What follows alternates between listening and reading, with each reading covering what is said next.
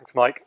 um, if you're visiting us this afternoon, you might be listening to that thinking, oh, maybe I've got a bit of catching up to do. Um, you are very welcome to go and listen to the podcast, um, but we pray that as we open this passage of Scripture today, um, that by God's help, He speaks to us. So let me pray um, for His help. Father, thank you for this passage of Scripture that um, is difficult. Um, Father, thank you that as we open it, you speak to us. And we pray now that you'd help us all listen. Father, would you help me to speak? And Father, we ask that you, by your Spirit, would help us to understand what this wisdom looks like. Amen. I've only crashed a car once, but it wasn't a pleasant experience. And I'm really not trying to do it again in a hurry. I was about 17. I had passed my driving test just a couple of months, and it was a snow day. I was in upper, uh, probably lower sixth actually, and I was getting ready for some exams. Snow day means snow day, even though I was ready for exams. Let's enjoy it. Get out. So I got out in the car, um, and I'm going between Letchworth, my hometown, and Baldock, um, the town of my school, to go and see some friends. And I went down this winding A road, national speed limit, not gritted, now, I wasn't going as fast as I could have done, but I was definitely going too fast um, for the conditions. And this road um, steeply sloped down into the town and went round a bend. And as I was in the car, I was going down this steep slope, approaching the bend, except I didn't make the bend. In the snow, I carried on. I went into a fence.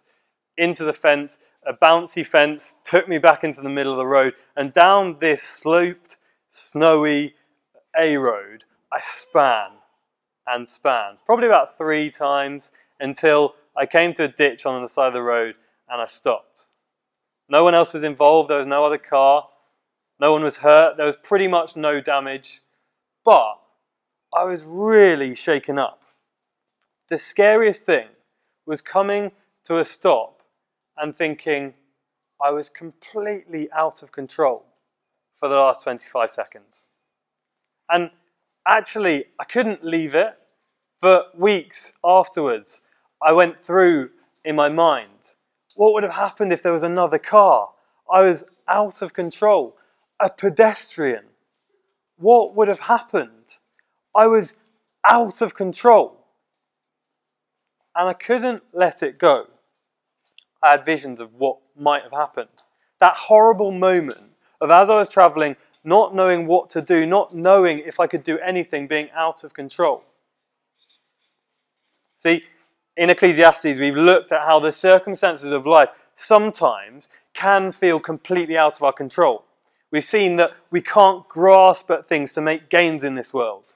We've seen how our current circumstances, well, in light of them, we should want to revere God and receive them from Him. We've seen last week that we're not designed to live for our own gain, we're designed to fear God and love others. But in this section, we see what it's like to live in this world that eludes our control. We see what role wisdom has to play in navigating a world that so often feels like we're out of control we've seen a few times through the book that death shows that life can't be grasped at. Death prevents real gain in this world. But here in chapter 7, we see actually it's a lens by which we can live, not just deter us from living in a certain way. See, Solomon tried to use wisdom as the way in which he would gain in this world. But quickly he saw that it was just the same as the other ways he tried to gain in this world. It was like grasping at bubbles. It looked appealing at the outset, but as soon as he went to go for it, it evaded his grasp.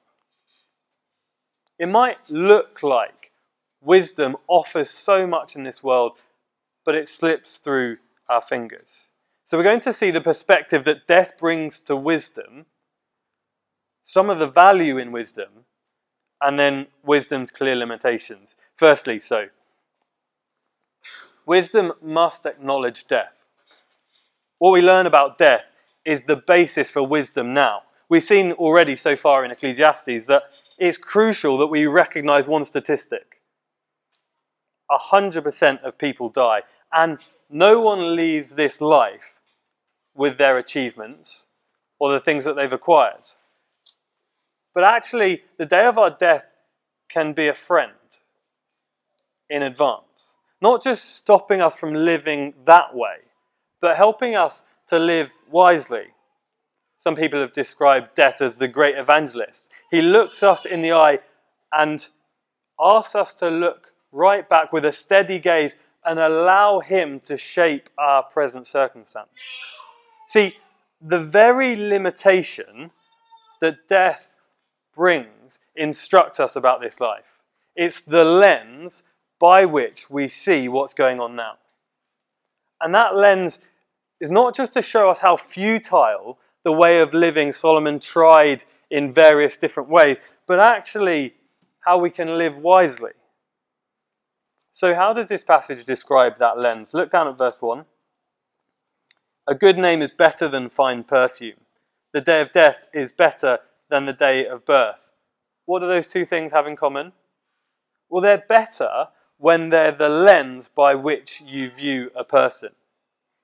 There's no point smelling like a bed of roses or fine aftershave if someone actually has an emotional stench that comes over them when they think about you. What does a fine perfume tell you about someone? Well, not very much. It offers much, but it doesn't tell you much. But a name, a built up reputation, something that's all about a person, brings a picture of what a person is really like. Similarly, if the day of death is the lens, the fulfillment of a life, then that is better than the potential. Not because death is better than birth, but because, as some people have said, a coffin is a better preacher than a cot. The coffin tells you more about a person's life, it tells you more about what someone is like than their cot. The day of death brings all clarity. See, how many times have you heard a parent say about their child, they're such a good baby? They are, they're just a good baby. But what does that really tell you? Not much, really, is it?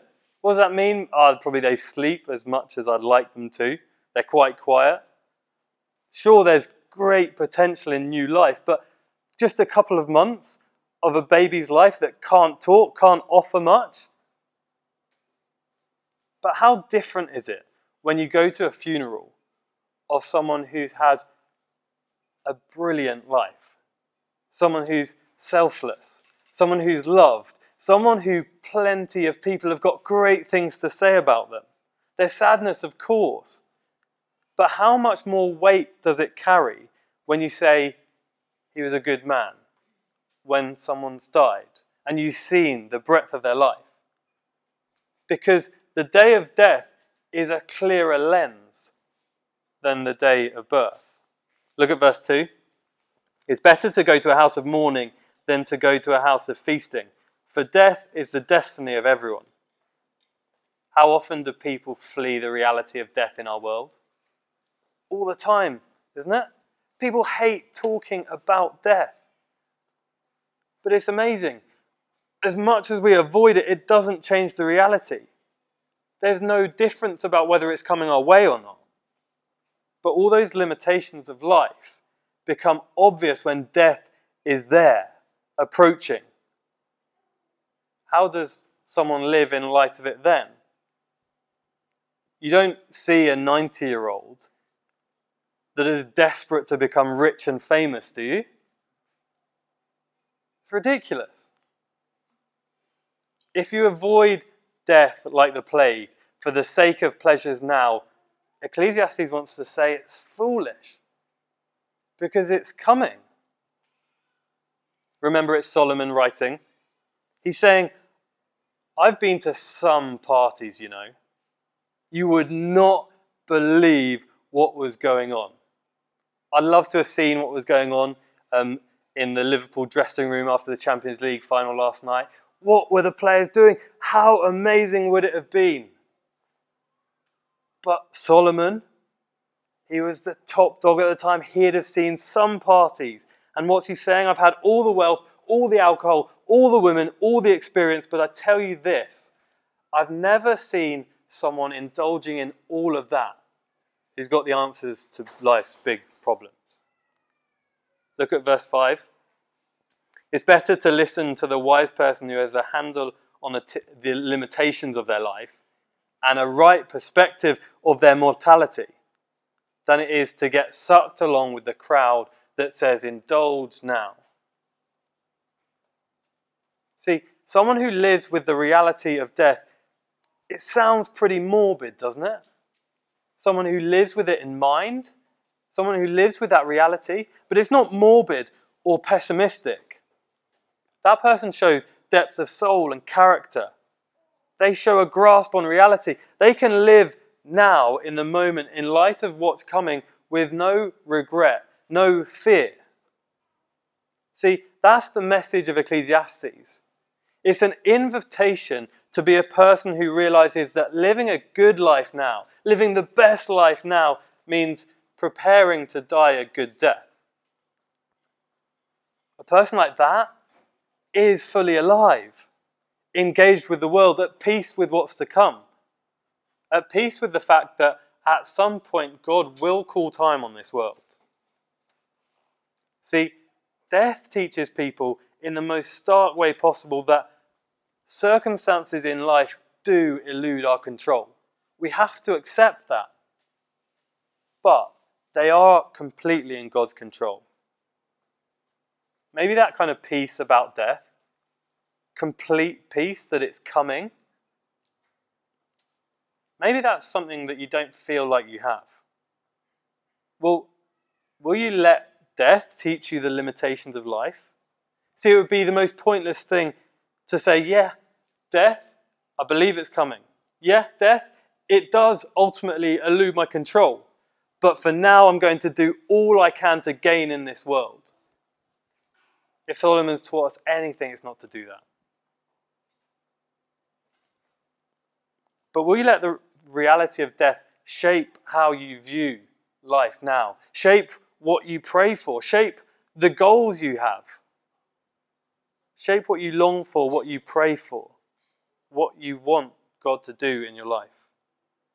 Wisdom must acknowledge death, and we mustn't shy away from it. Secondly, and wisdom is precious. Look at verse 11. Wisdom, like an inheritance, is a good thing and benefits those who see the sun. Wisdom is a shelter as money is a shelter, but the advantage of knowledge is this wisdom preserves those who have it. Wisdom is like money, it brings security. But look at how he explains it. Verse 14 When times are good, be happy. But when times are bad, consider this God made the one as well as the other. Therefore, no one can discover anything about their future. See, people love money, don't they? Because it's a safety net. When the unforeseeable comes, money so often bails us out. When the car breaks down, when you drop your phone, when the kids need new shoes. If you've got money, it bails you out. When the circumstances are tough, money can help. But in the light of the rest of the book, wisdom says that the circumstances that come at you in life, the safety net isn't money, and actually we don't have control, but God does. Have a look at verse 14.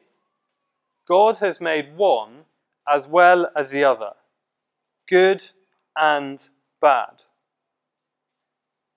See, when bad circumstances come our way, wisdom accepts that they come from God and so trust that God will help us. Look at chapter 8, verse 1. Who is like the wise? Who knows the explanation of all things? A person's wisdom brightens their face and changes its hard appearance. Wisdom is precious because it genuinely makes people attractive. It makes people attractive in the way they face the circumstances of life. When you live in this wisdom that Ecclesiastes teaches us to revere God and receive our circumstances from Him, when we face those hard circumstances, when we face even the good things, the way we face them will be genuinely attractive to the people around us. That previous description of having a rational view of death without fear, it's attractive, isn't it? When you see someone on death's door saying, I'm ready to die, I'm not scared, you just go, brilliant. How brilliant would it be to be that sure? Those who have a godly wisdom will have bright faces. It will be attractive. They'll have a peace that transcends understanding. People will want to ask why they're that sure. One of the members of um, a previous church of mine um, was someone I really looked up to. He was a great sports person. He was a skier, footballer, cricketer, runner. Like, he was brilliant. And I loved playing with him because I'd look at him and he was brilliant and he'd just get you involved. He was a head teacher of a local school, he was well known, but he was hit by a degenerative disease. And quickly, all the things that people might have said he lived for were taken away from him one by one. He couldn't work as a head teacher, he couldn't do exercise, he was un- unable to live by himself, he had to have people wash him, he eventually couldn't talk. He was given a portable computer that he'd type little sentences in and they'd read it in an electronic voice. He was cared for by a family at church. They did everything for him. He was, everything seemed to be taken away from him, including his dignity. But he didn't lose his love of life. He didn't lose a cheeky grin. And he didn't lose his hope what was remarkable was going to see him in the final days where he was just almost a shadow of what people saw of him before. And he'd type into his little computer with a grin on his face. And I just remember, I was probably 15 at the time, and he was just so amazingly sure that in those circumstances, God was in control.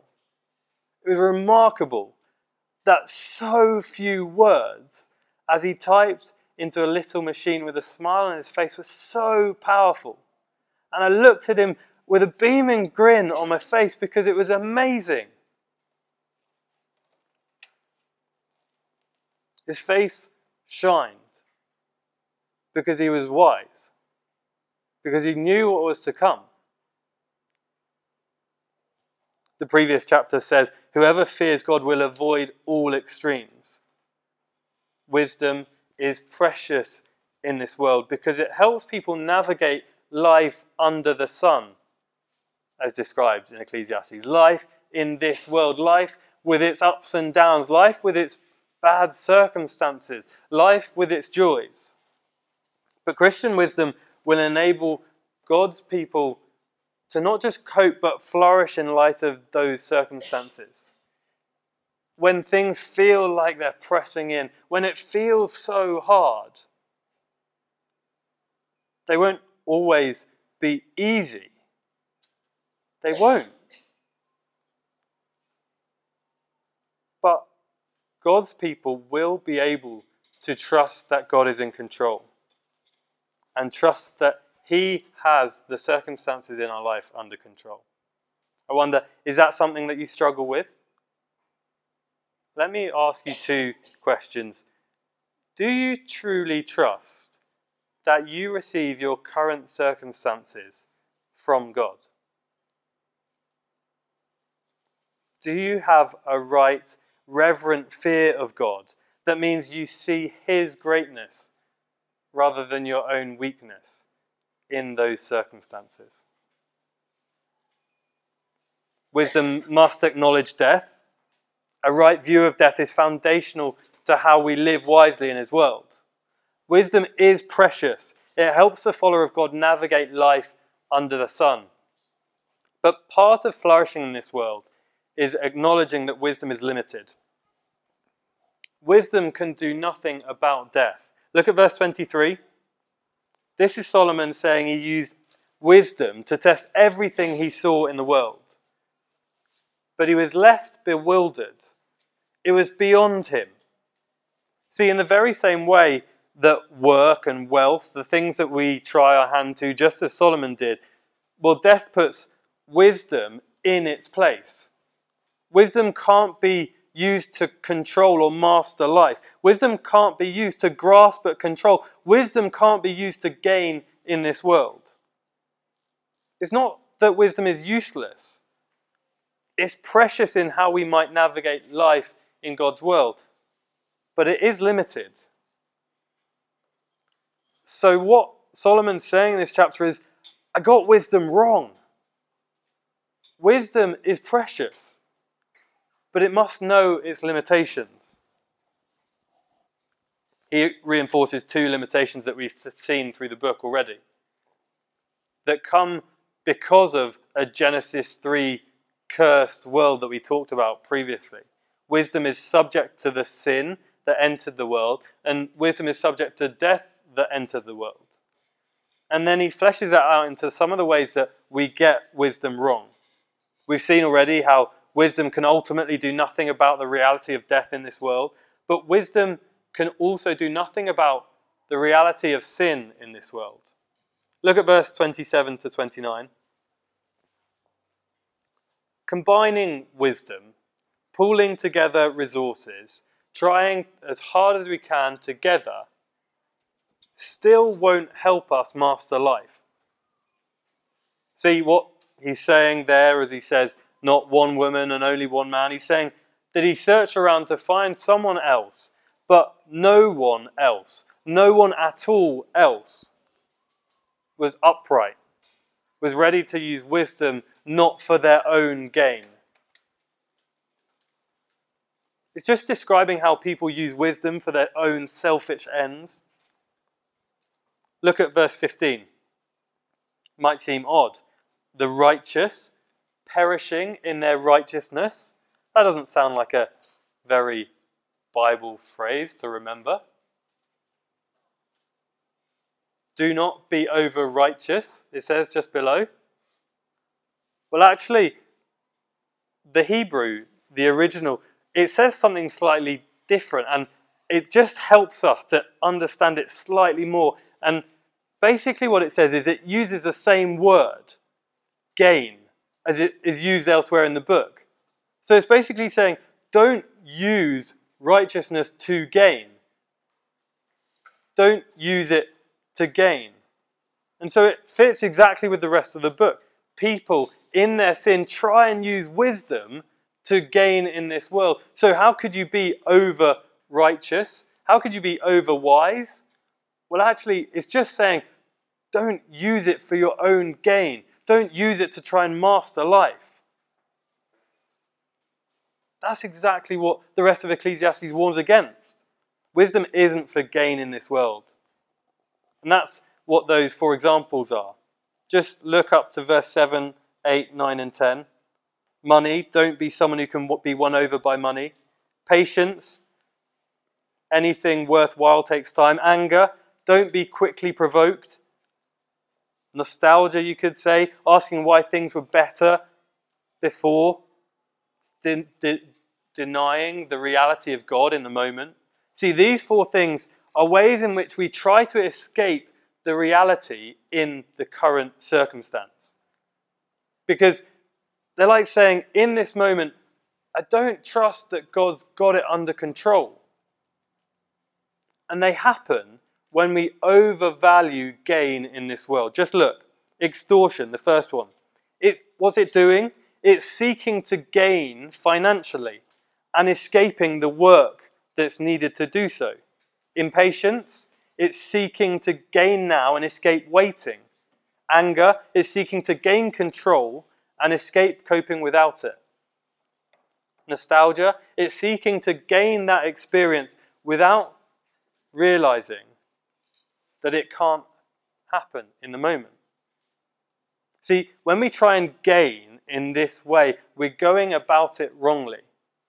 What we're longing for is a quick escape to somewhere else in the world, some other thing, without doing what's required. What we're ultimately longing for is an ultimate answer. Here's what C.S. Lewis writes, talking about this little bit.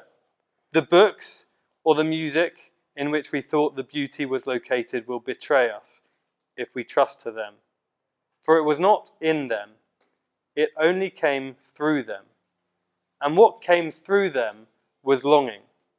These things, the beauty, the memory of our own past, are good images of what we really desire. But if they are mistaken for the thing itself, they turn into dumb idols breaking the hearts of worshippers.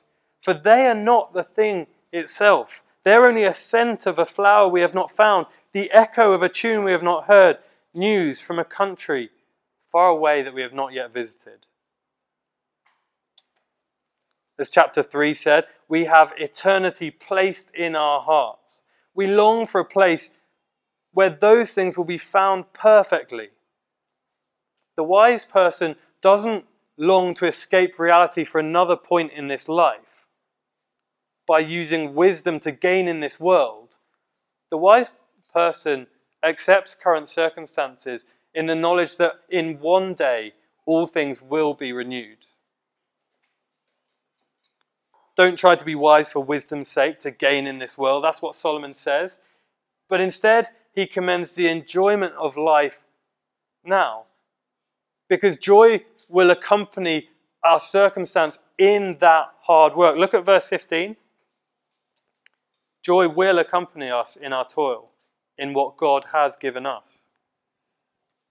See, it's a warning, really. Don't fall into the trap of thinking if you make wise and godly decisions, then you'll gain in this world. See, so often we fall into that trap, don't we? So often we think if I make a wise, informed, godly decision, surely God will honor that, right? Surely God will bless that, right? If I make a wise, informed decision about how to parent, then my children will be automatically super successful, right? If I make informed, wise decisions about how to find a partner, then surely the right person will come along, right? If I make an informed, godly, wise decision about the right way to go about my work, surely God will honor that and give me multiple jobs, pay rises. Right? If I make informed decisions about how to choose a family, how to bring up a family, surely God will want to bless me in that way. Right? See, there's a very real danger that's what we do. We listen to this wisdom and we take it and we still want to gain in this world. But we end up with the same mentality as before. See, we don't acquire wisdom for the sake of gain in this world. It's a real challenge to our motivation, isn't it? Do we go to look at the Bible to find out how to be wise in order that we might revere God and receive from Him? Or do we go to the Bible and look at how to be wise that we might have a successful career, have a happy family, so that we might strive and thrive in the way that we operate? See, wisdom is precious, but it is limited. And there's a very real reality that we get it wrong so often. Don't grasp at wisdom to try and work out how this world operates. Look at um, the end of chapter 8. Then I saw all that God has done. No one can comprehend what goes on under the sun. Despite all their efforts to search it out, no one can discover its meaning.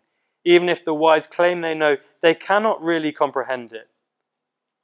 What's Solomon saying? Wisdom ultimately it is so limited. Not just in how we use it, but it is limited. Its purpose is not that we work all things out now. Its purpose is not that we get justice now. Its purpose is that we receive and revere from God rightly.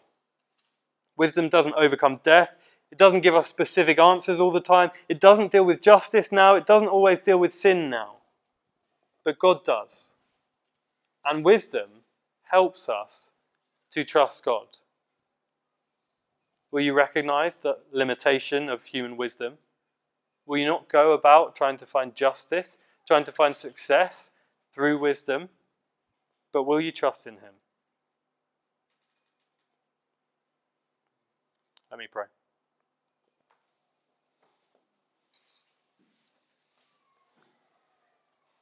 Father, thank you that you've given us information, you've given us promises, you've given us lots in your word about how we might live wisely. Father, thank you that that's precious.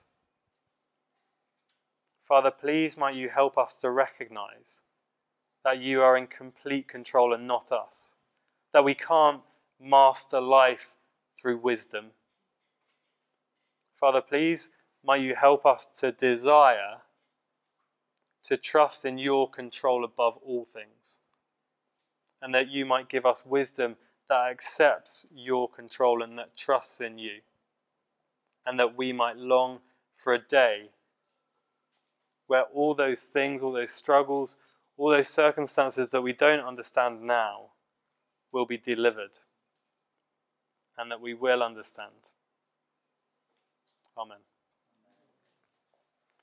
And we're going to sing. Archie, if you could just put the last verse of this song coming up. Yeah. My heart is filled with thankfulness to Him who reigns above, whose wisdom is my perfect peace, whose every thought is love. Isn't that so clear from what we've looked at? That we'll have peace when we recognize God's perfect wisdom in how we face life.